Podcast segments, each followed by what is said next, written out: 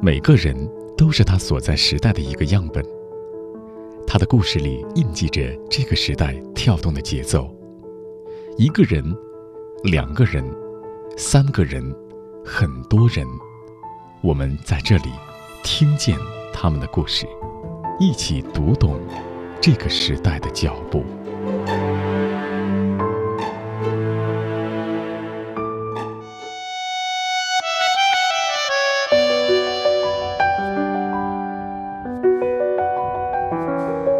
你是否知道，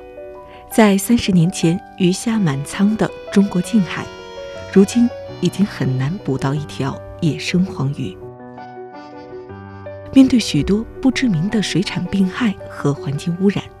曾经辉煌一时的水产养殖户也陷入到了迷茫之中。二零一五年，海南海口，中国第一家倡导可持续渔业的本土公益组织“智鱼”成立。其实中国的水产行业在目前的看来，它最急需解决的还不是环保或者说食品安全这些问题，其实它更大的问题在于它已有的这个生态，就是这个行业的这种系统，整体的效率依然是非常低的。韩寒，至于创始人，耐心行走在公益道路上的八零后理想主义者。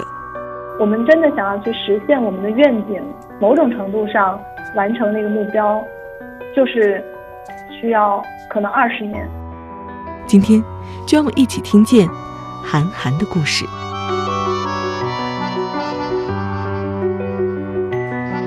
韩寒你好，东方你好，韩寒你现在是在什么地方接听这个采访的电话呢？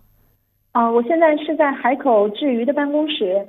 现在海南是什么天气呢？海南这两天有点阴天，傍晚的时候会下一点这个小小的雷阵雨。嗯嗯，昨天晚上联系你的时候，然后你说其实白天的时间都会比较紧张，所以我们专门安排到了中午午休的时间来进行这个采访，所以每一天都会很忙碌，是吗？呃，确实是的，我我也是前两天刚出差回来，然后平常的话，我们经常。在海南也会要去跑鱼塘、渔村、码头，然后有的时候也会去加工厂、饲料厂这些。嗯，另外一些时间呢，就会在办公室里处理数据、文件、报告。有的时候也会有一些合作伙伴来访。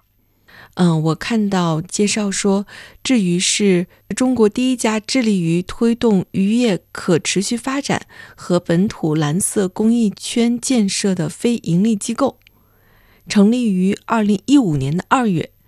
其实想请教的是，想知道二零一五年的二月，我想知道当时是因为什么，然后要去办这家机构呢？嗯，这个确实说来话长。嗯，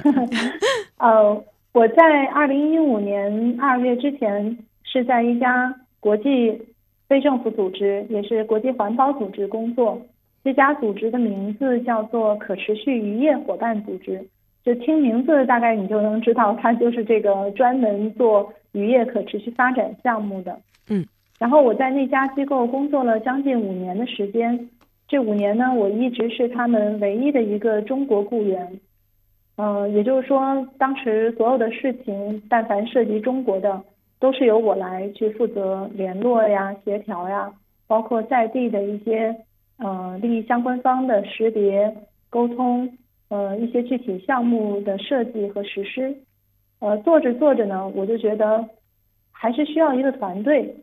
嗯，但是当时我试图去说服我们的这个上司，呃，总裁，希望他能够扩大在中国的投入，嗯，能够有一个嗯小小的团队搭建起来，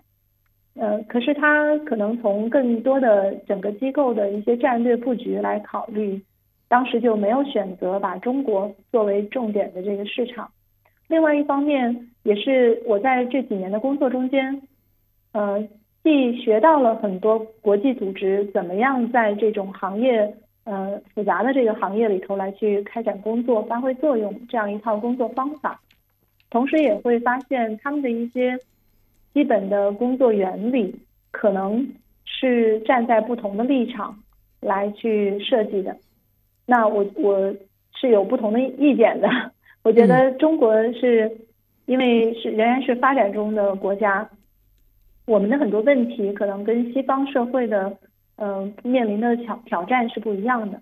所以我们其实非常需要一套本土的解决方案，也需要一些可能不一样的这种研究手法。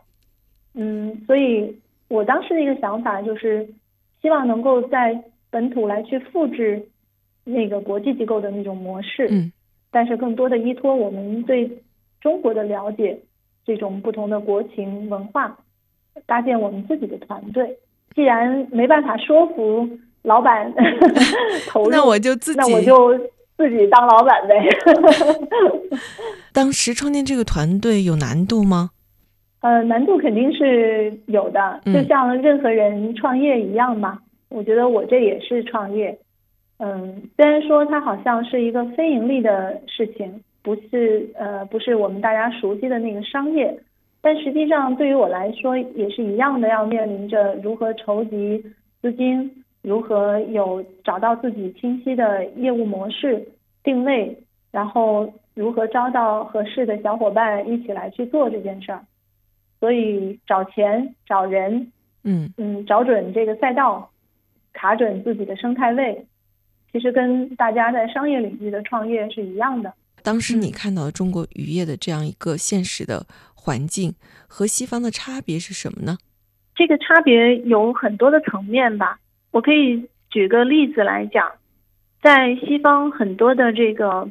呃捕捞和养殖都是公司化的这种规模化经营。它有比如说某一个海域，重点就是捕捞某一个品种的这个渔获，然后呢。都是大量的这个商船、商业捕捞的船队，这种船队它的整个运作都是企业经营管理的这种比较相对工业化、现代化的这种方式。嗯，但是在中国，尤其我们近海的沿岸的这种捕捞，还都是小规模的、一家一户的。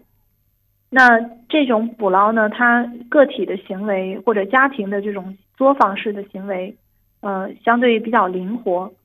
呃，然后这些捕捕捞上岸的这些渔获物，它如何进入到流通领域，也是会非常的灵活，非常分散，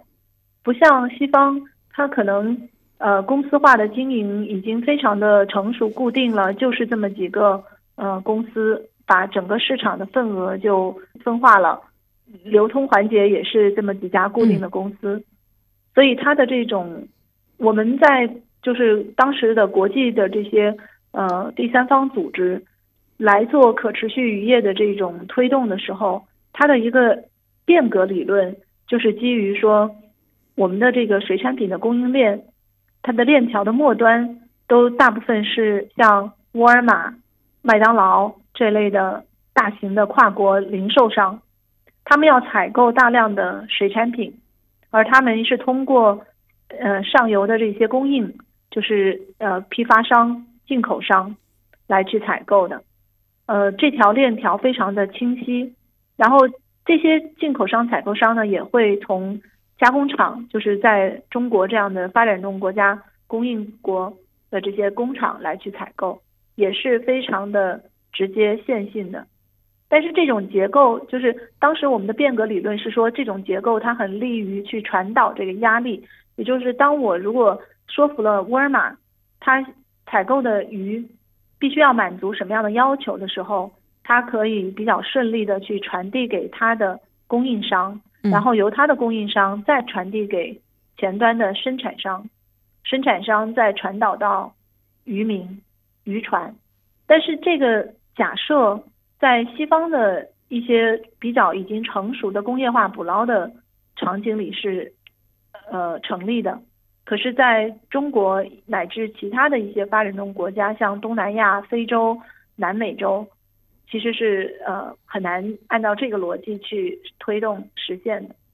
嗯，因为我们的渔民来自一家家一一那些渔获物来自呃一家一家的散户，他们捕捞上岸以后，呃中介渔中会去决定根据渔获的品质，呃当时的这种市场的。供求关系这些价格等等，它会很随机的，可能就是今天卖的和明天卖的是不一样的，嗯，所以这个就不会是像公司那种经营里头有非常强的这种可预见性。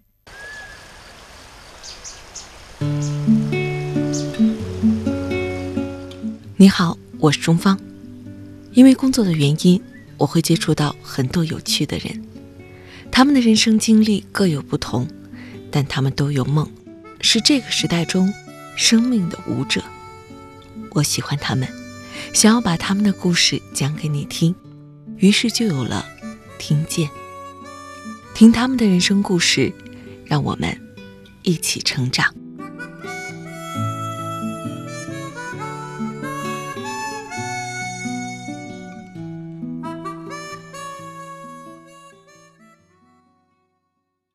我觉得刚才你的这个描述里边啊，可能会有一点点专业，但是大家能够从你的这个讲述里边能够理解到的是，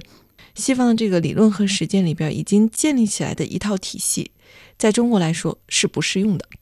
我觉得就是不完全适用，嗯，确实是会存在一些的水土不服。所以当时你决定开始做治愈、做自己本土化的这家机构之后，你们会怎么去？解决这个问题呢？嗯，首先是可能传统的这种环保组织往往会站在一个道德制高点吧，来去要求说，嗯，你应该怎么养鱼，怎么捕鱼，然后才是保护环境的方法。这个从理论上来讲似乎是对的，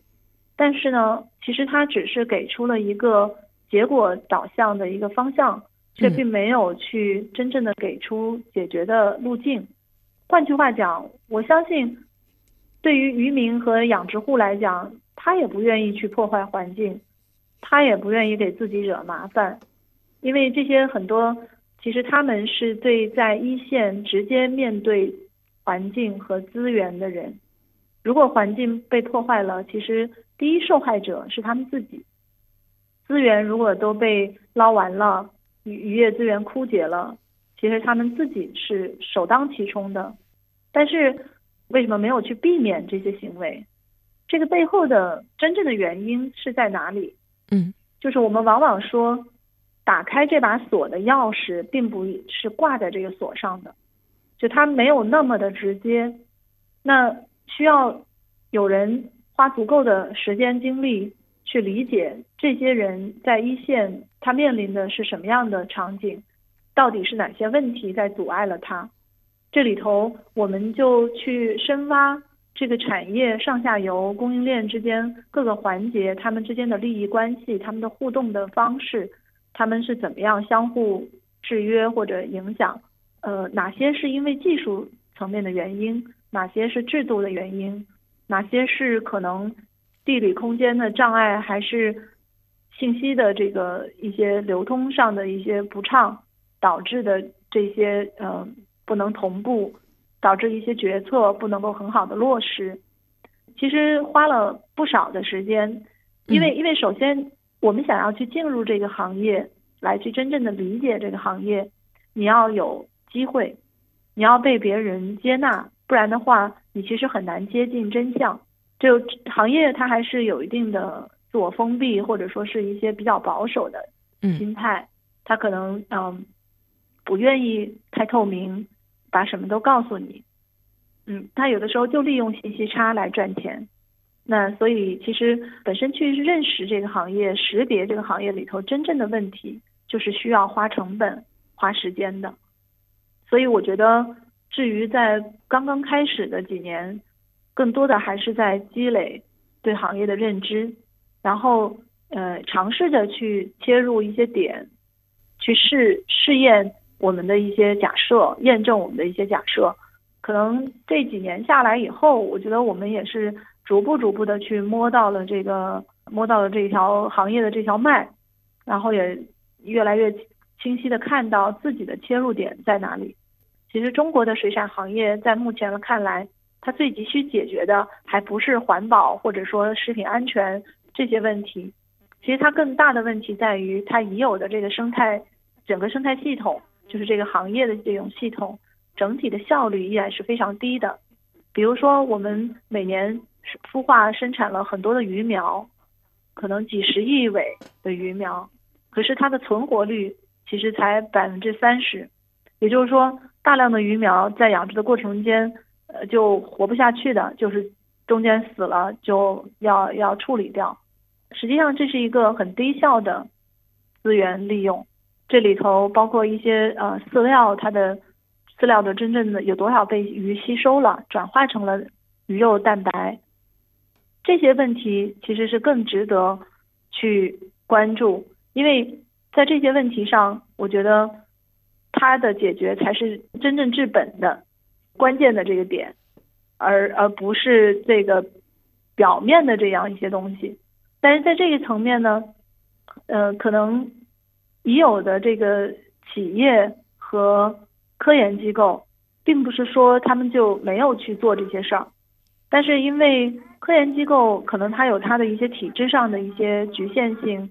很多的科研项目，呃，更多的是为了发论文，为了申请专利，为了政府项目的验收，其实它的这个用户导向性并不强。然后企业呢，他是想去争夺市场、争夺用户，但是他的用户其实对对一个企业的来讲，用户的这种培育成本、教育成本、售后服务的沟通成本也特别高。如果这个市场本身是处在一个早期的这种野蛮竞争的阶段的时候，其实企业也很难有足够的这个耐心，嗯，魄力来去投入，说深挖。用户的一些真实的需求，举个例子啊，嗯，那我们曾经看到有很多的企业也在推这种机械设备在塘头，呃，比如说他做了一个那种触屏的面板来控制它的投料机，或者是池塘用的增氧机，它这个触屏面板呢，他可能觉得，哎，现在大家都是触屏的嘛，觉得挺方便的。但实际上，对于养殖户来讲，他在一线户外，阳光直射，这种触屏反光特别厉害。然后他的手呢，因为经常干这个活儿，在塘头，他手也是湿的，所以他去触摸这个触屏的时候，经常是不够敏感的，就不好用。养殖户就抱怨说，搞这么些玩意儿，还不如就是以前那种转的旋钮来的方便。所以就是，所以像这样一些。情况是，就是我们在一线经常会看到，有很多的技术不是没有，而是它跟一线的结合，可能大家在设计产品、开发产品技术的时候，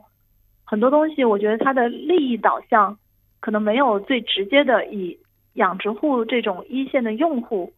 为依据，导致这个产业里头的资源看似投入了很多，但并没有有效的真正落到实处。韩寒，其实从你刚才这个说话的里边，我会感觉到，在过去的几年里边，你和志宇所做的工作，更多的是在一线里边去寻找问题。是的，像你刚才说的这种触屏的设备来说的话，其实类似于这样的问题还很多，是不是？是的，是的，有可能我们还有很多没有发现。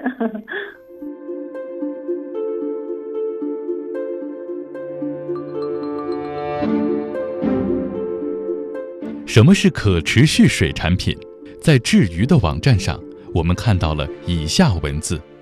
您可知道，全球有超过三十亿人的生存离不开海洋以及沿海丰富多样的生物资源。海洋提供了百分之九十七的地球水资源，吸收了约百分之三十的二氧化碳。如果您想继续受益于海洋，那就和我们一起尊重和爱护它吧。在人类与海洋互动的诸多方式中，捕捞和养殖是与老百姓生活最普遍相关的两种海洋资源利用方式。在捕捞过程中，我们有可能捕捞力度过猛、采用过密的网和过于频繁的下网，使得种群资源被透支，或因使用破坏性较强的渔具，伤害了那些本不需要被捕捞的海洋生物。而在沿海养殖设施里，我们可能因为投饵过多，导致水体富营养化，或者养殖品种带来细菌和病毒，为控制养殖病害而投放的大量抗生素等药物，通过海浪潮汐散播到网箱之外的地方，威胁到其他野生物种。如果我们在吃水产品时，愿意主动选择尽可能没有上述对环境有负面影响的方式获得的水产品，那么我们就是在消费可持续水产品。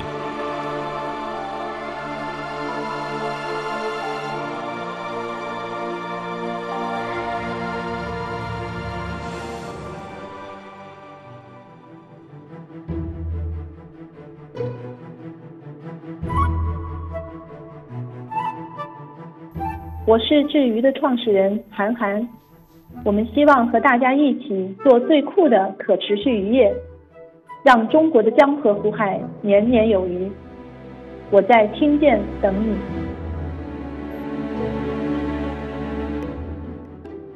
韩寒，其实聊了这么多智鱼，我觉得对于你，我还有很多的好奇。看到你的经历是，当年其实。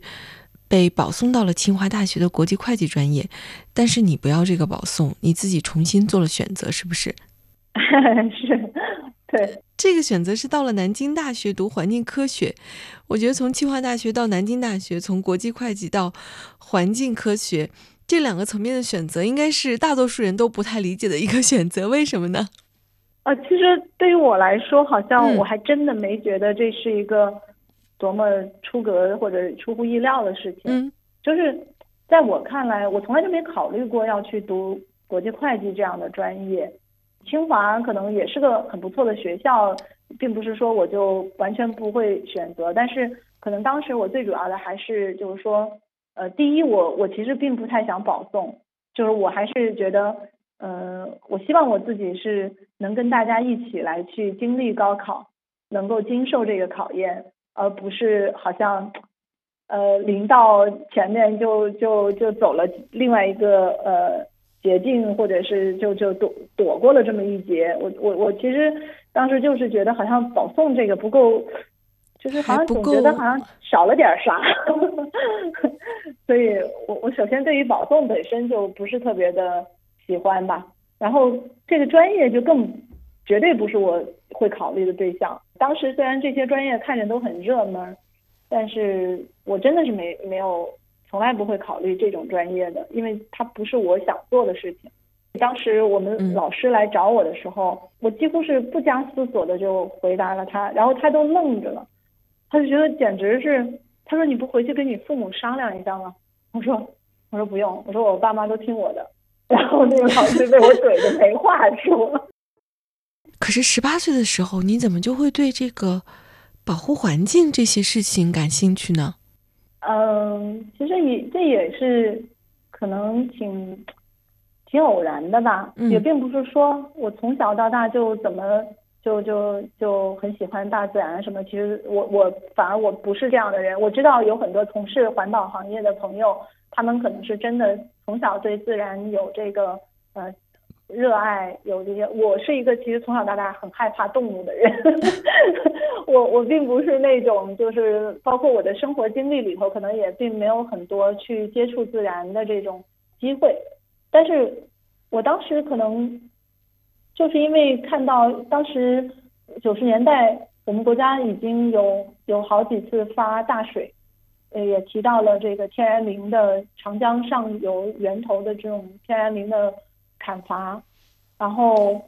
我一直对西北的这个沙漠是不知道为什么会特别的有一种情节还是咋的，反正就比较关注这个事儿。所以当时我最初的想法其实是想去呃学习这种呃荒漠化治理，包括像可能天然林保护啊这一类的，嗯，这个领域想将来从事这方面的一些工作。然后后来，其实选择去南京大学，可能有一部分原因也是因为我有一个表哥，他一直是在我前面，比我高一个级年级。然后我们从小到大就是在一起，都是他读什么小学我就读什么小学，他读什么中学就读什么中学。然后他比我早一年考去了南京大学的，他学物理。所以我就也后来就觉得，哎，反正不想那么多，就就也去南京大学了。然后正好南京大学的环境科学还是很不错的一个专业，嗯嗯，当年全国最早设立这个学科的学院之一，嗯，所以后来就这么就去了。我当时其实第二志愿就是兰州大学的生态学系，就我其实更倾向于，如果说是 最最初的这个想法，我我很想去大西北的。所以现在想来也挺有意思的，就是我一直以来我认为我是一个呃向往西北的荒漠这样的人，结果最后变成了做海洋，变成了跟水打交道最多的。但是我从你的专业的选择里边，还有你这个整个职业的选择里边，我觉得你是一个嗯骨子里很有理想主义情怀的一个人。嗯，这点我承认，嗯，就是可能这个是。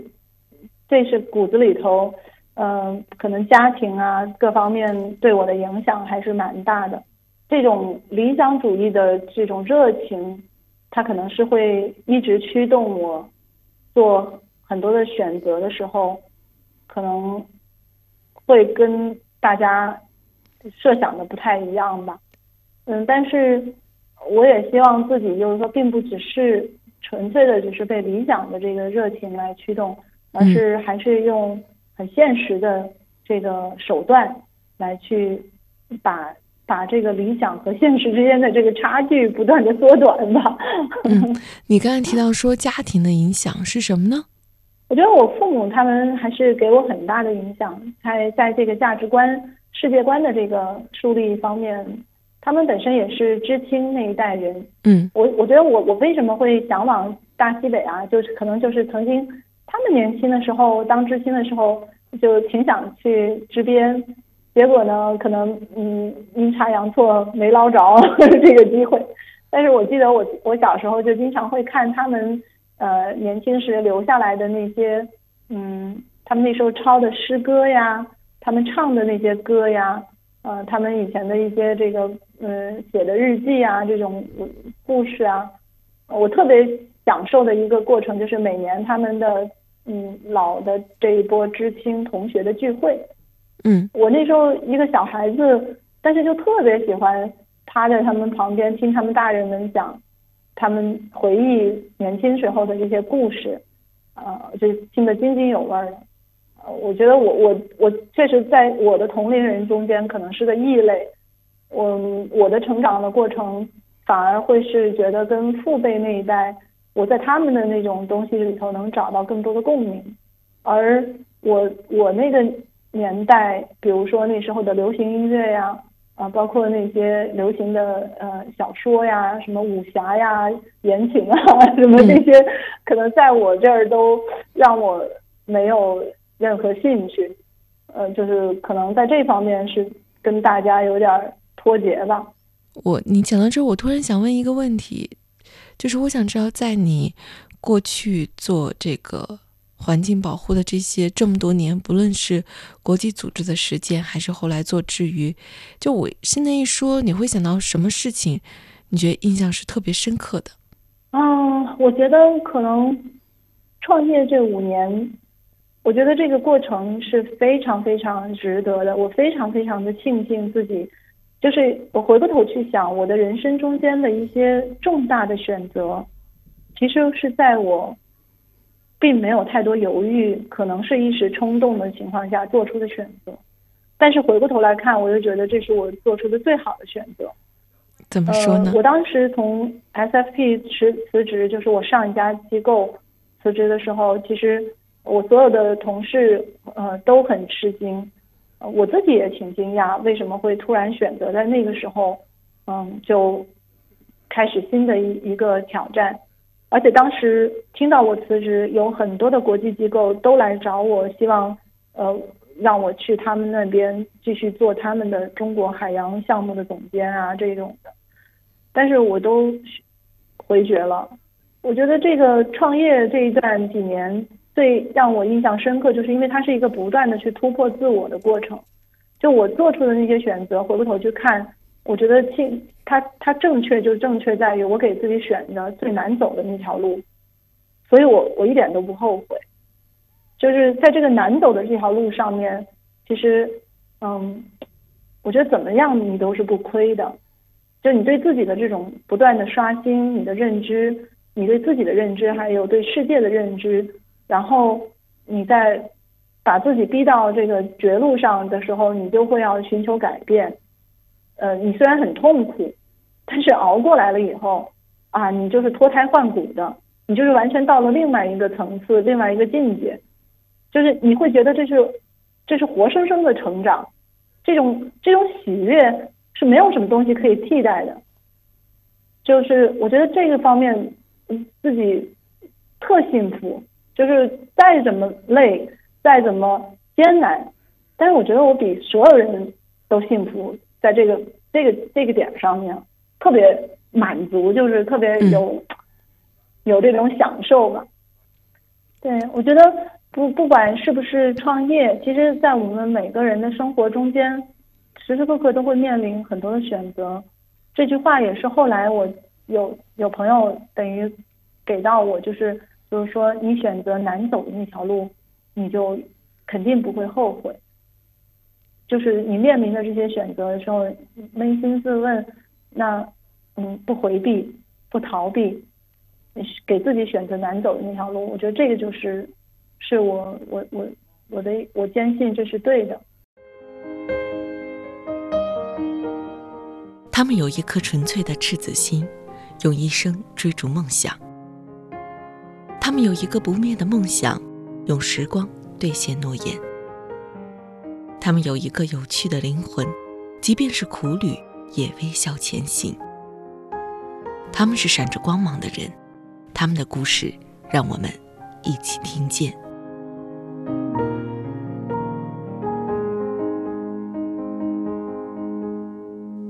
那作为女性的角色，你觉得在你的创业中也好，过去的工作中也好，这个角色有对你有过局限吗？我想还是会有吧。就是当然，这个本身我觉得也是包含在对自我的认知的不断突破。就是对于这个性别，它是某种程度上是限制了我吗？还是说也给我带来了一些优势？我觉得就是也是不断的去校正自己的认识。嗯，可能从比较现实的角度来讲，因为我也有两个孩子，呃，这几年呢，恰好是他们呃小学的这么一个历史，嗯，经历，呃，现在他们已经最小小女儿也也马上要进入初一了。回过头看呢，确实也挺抱歉的，就是因为这几年特别忙，几乎就没有什么时间跟他们在一起。他们可能也某种程度上也习惯了，呃，就是妈妈可能缺席一切的这个呃他们的什么生日啊，或者是啊这些班级的活动啊，他们也知道，甚至我就算在他们面前，就是跟他们眼睛对视，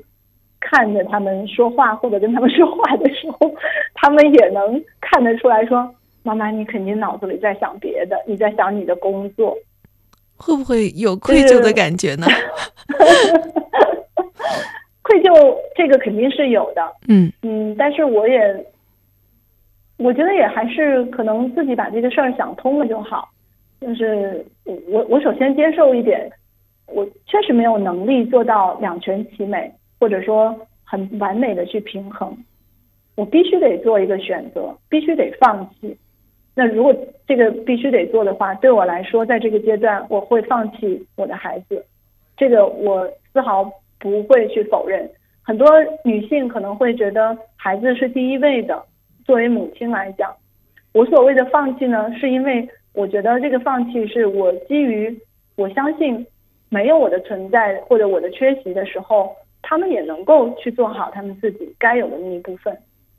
所以我不会背上这样一个思想包袱，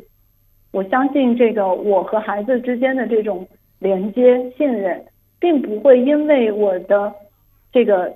存不存在于他们身边陪不陪伴而有本质的改变。再再加上我去接受有可能带来的一些损失、一些遗憾，或者说包括我的自责、我的内疚。给我的情绪上的这种影响，情感上的这种包袱也好，我觉得这一切我认了，我接受。我觉得在这个基础上，可能自己才会有一个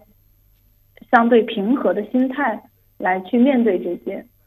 嗯，而而我的观察是，孩子们其实还挺好。嗯，我以前在创业之前可能会属于那种也是花很多的心思，尤其他们在幼儿园阶段，我是一个深度参与。我们当时有一个家长们，相当于嗯一起做的这么一个小幼儿园，那也是在孩子身上投入很多的心血。我觉得我在那个阶段。我也付出了，我在他们小学这个阶段相对放手了，可能没有那么大的时间顾上了，但是也，他们好像也还挺好的，可能某种程度上跟我拉开点距离，好像我给他们的那种压力还小一点。那但是回过头来我就发现，其实这是另外一个机会，教会我如何接受我可能看不惯的，或者是说接受我没有完全掌控的东西。他也有他的正当的理由，他也有他的这个 美的这一面。对，就是我会发现，哎，确实这俩女儿长出来好像跟我都挺不一样的。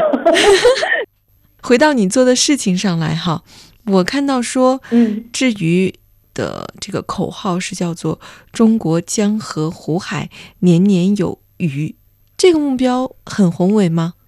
嗯，我觉得也是，可能是一个相对。比较抽象的一个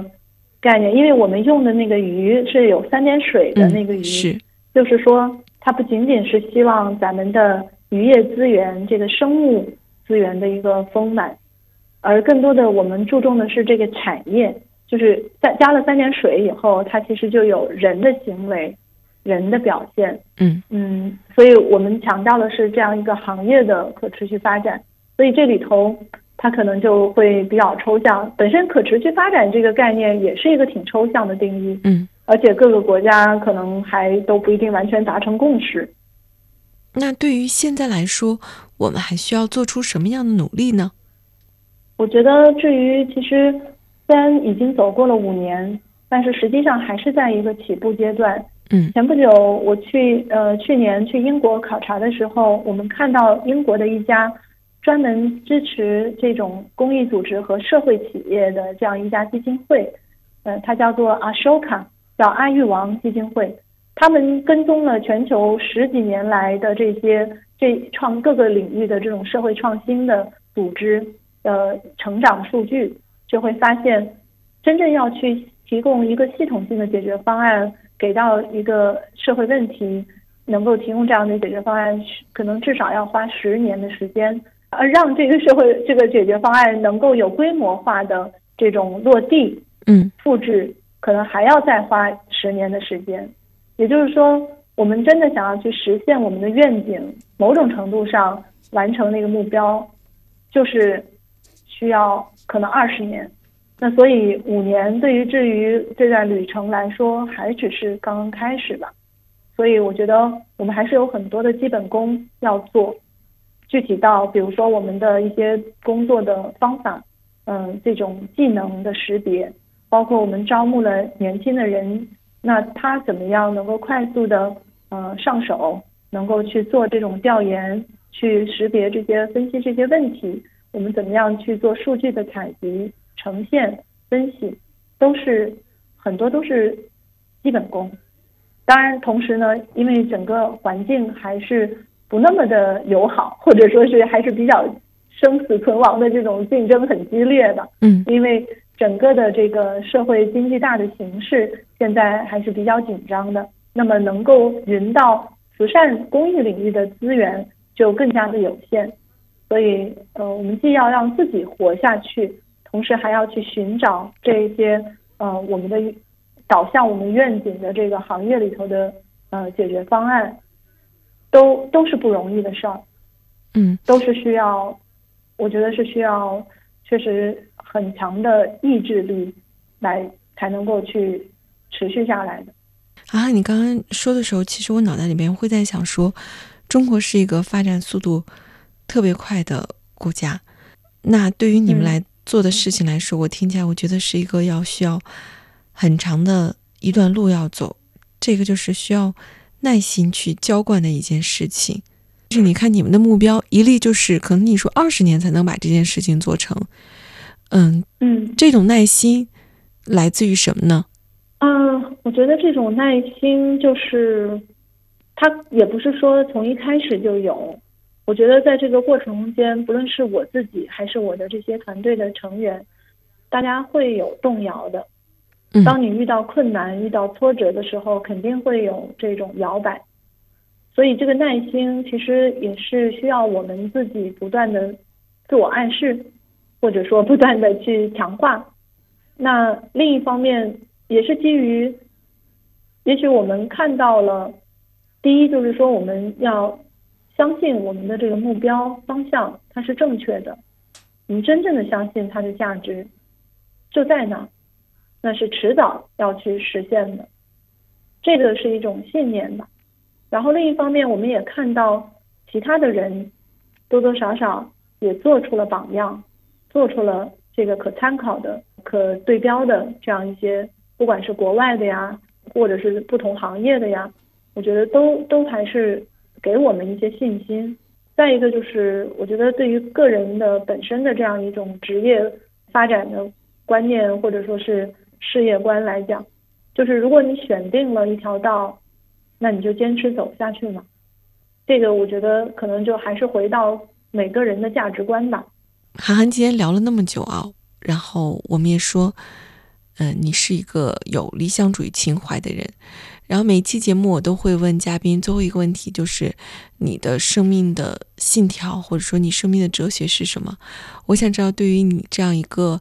理想主义者来说，你有没有你自己的生命哲学呢？我挺喜欢。有一句话，好像是是顾随先生留下的这样一句话，叫做“以无声之觉悟为有声之事业，以悲观之心情过乐观之生活”。我觉得这是一个可能很辩证的一种人生态度和一个很辩证的世界观、人生观吧。我觉得我。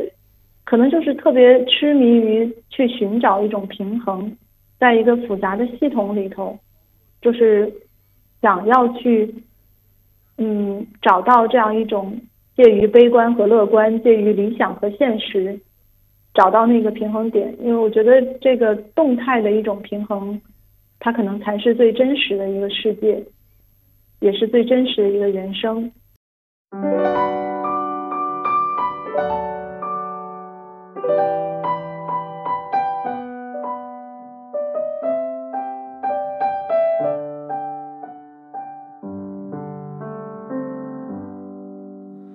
长路奉献给远方，瑰奉献给爱情，我拿什么奉献给你，我的爱人？白云奉献给草场，江河奉献给海洋，我拿什么奉献给你，我的朋友？我拿什么奉献给你？我不停的问，我不停的找，不停的想。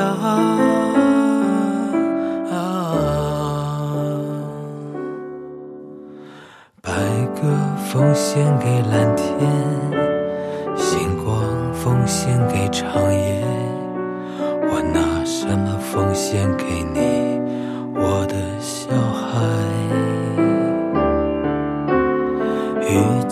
奉献给大地岁月奉献给季节。我拿什么奉献给你我的爹娘？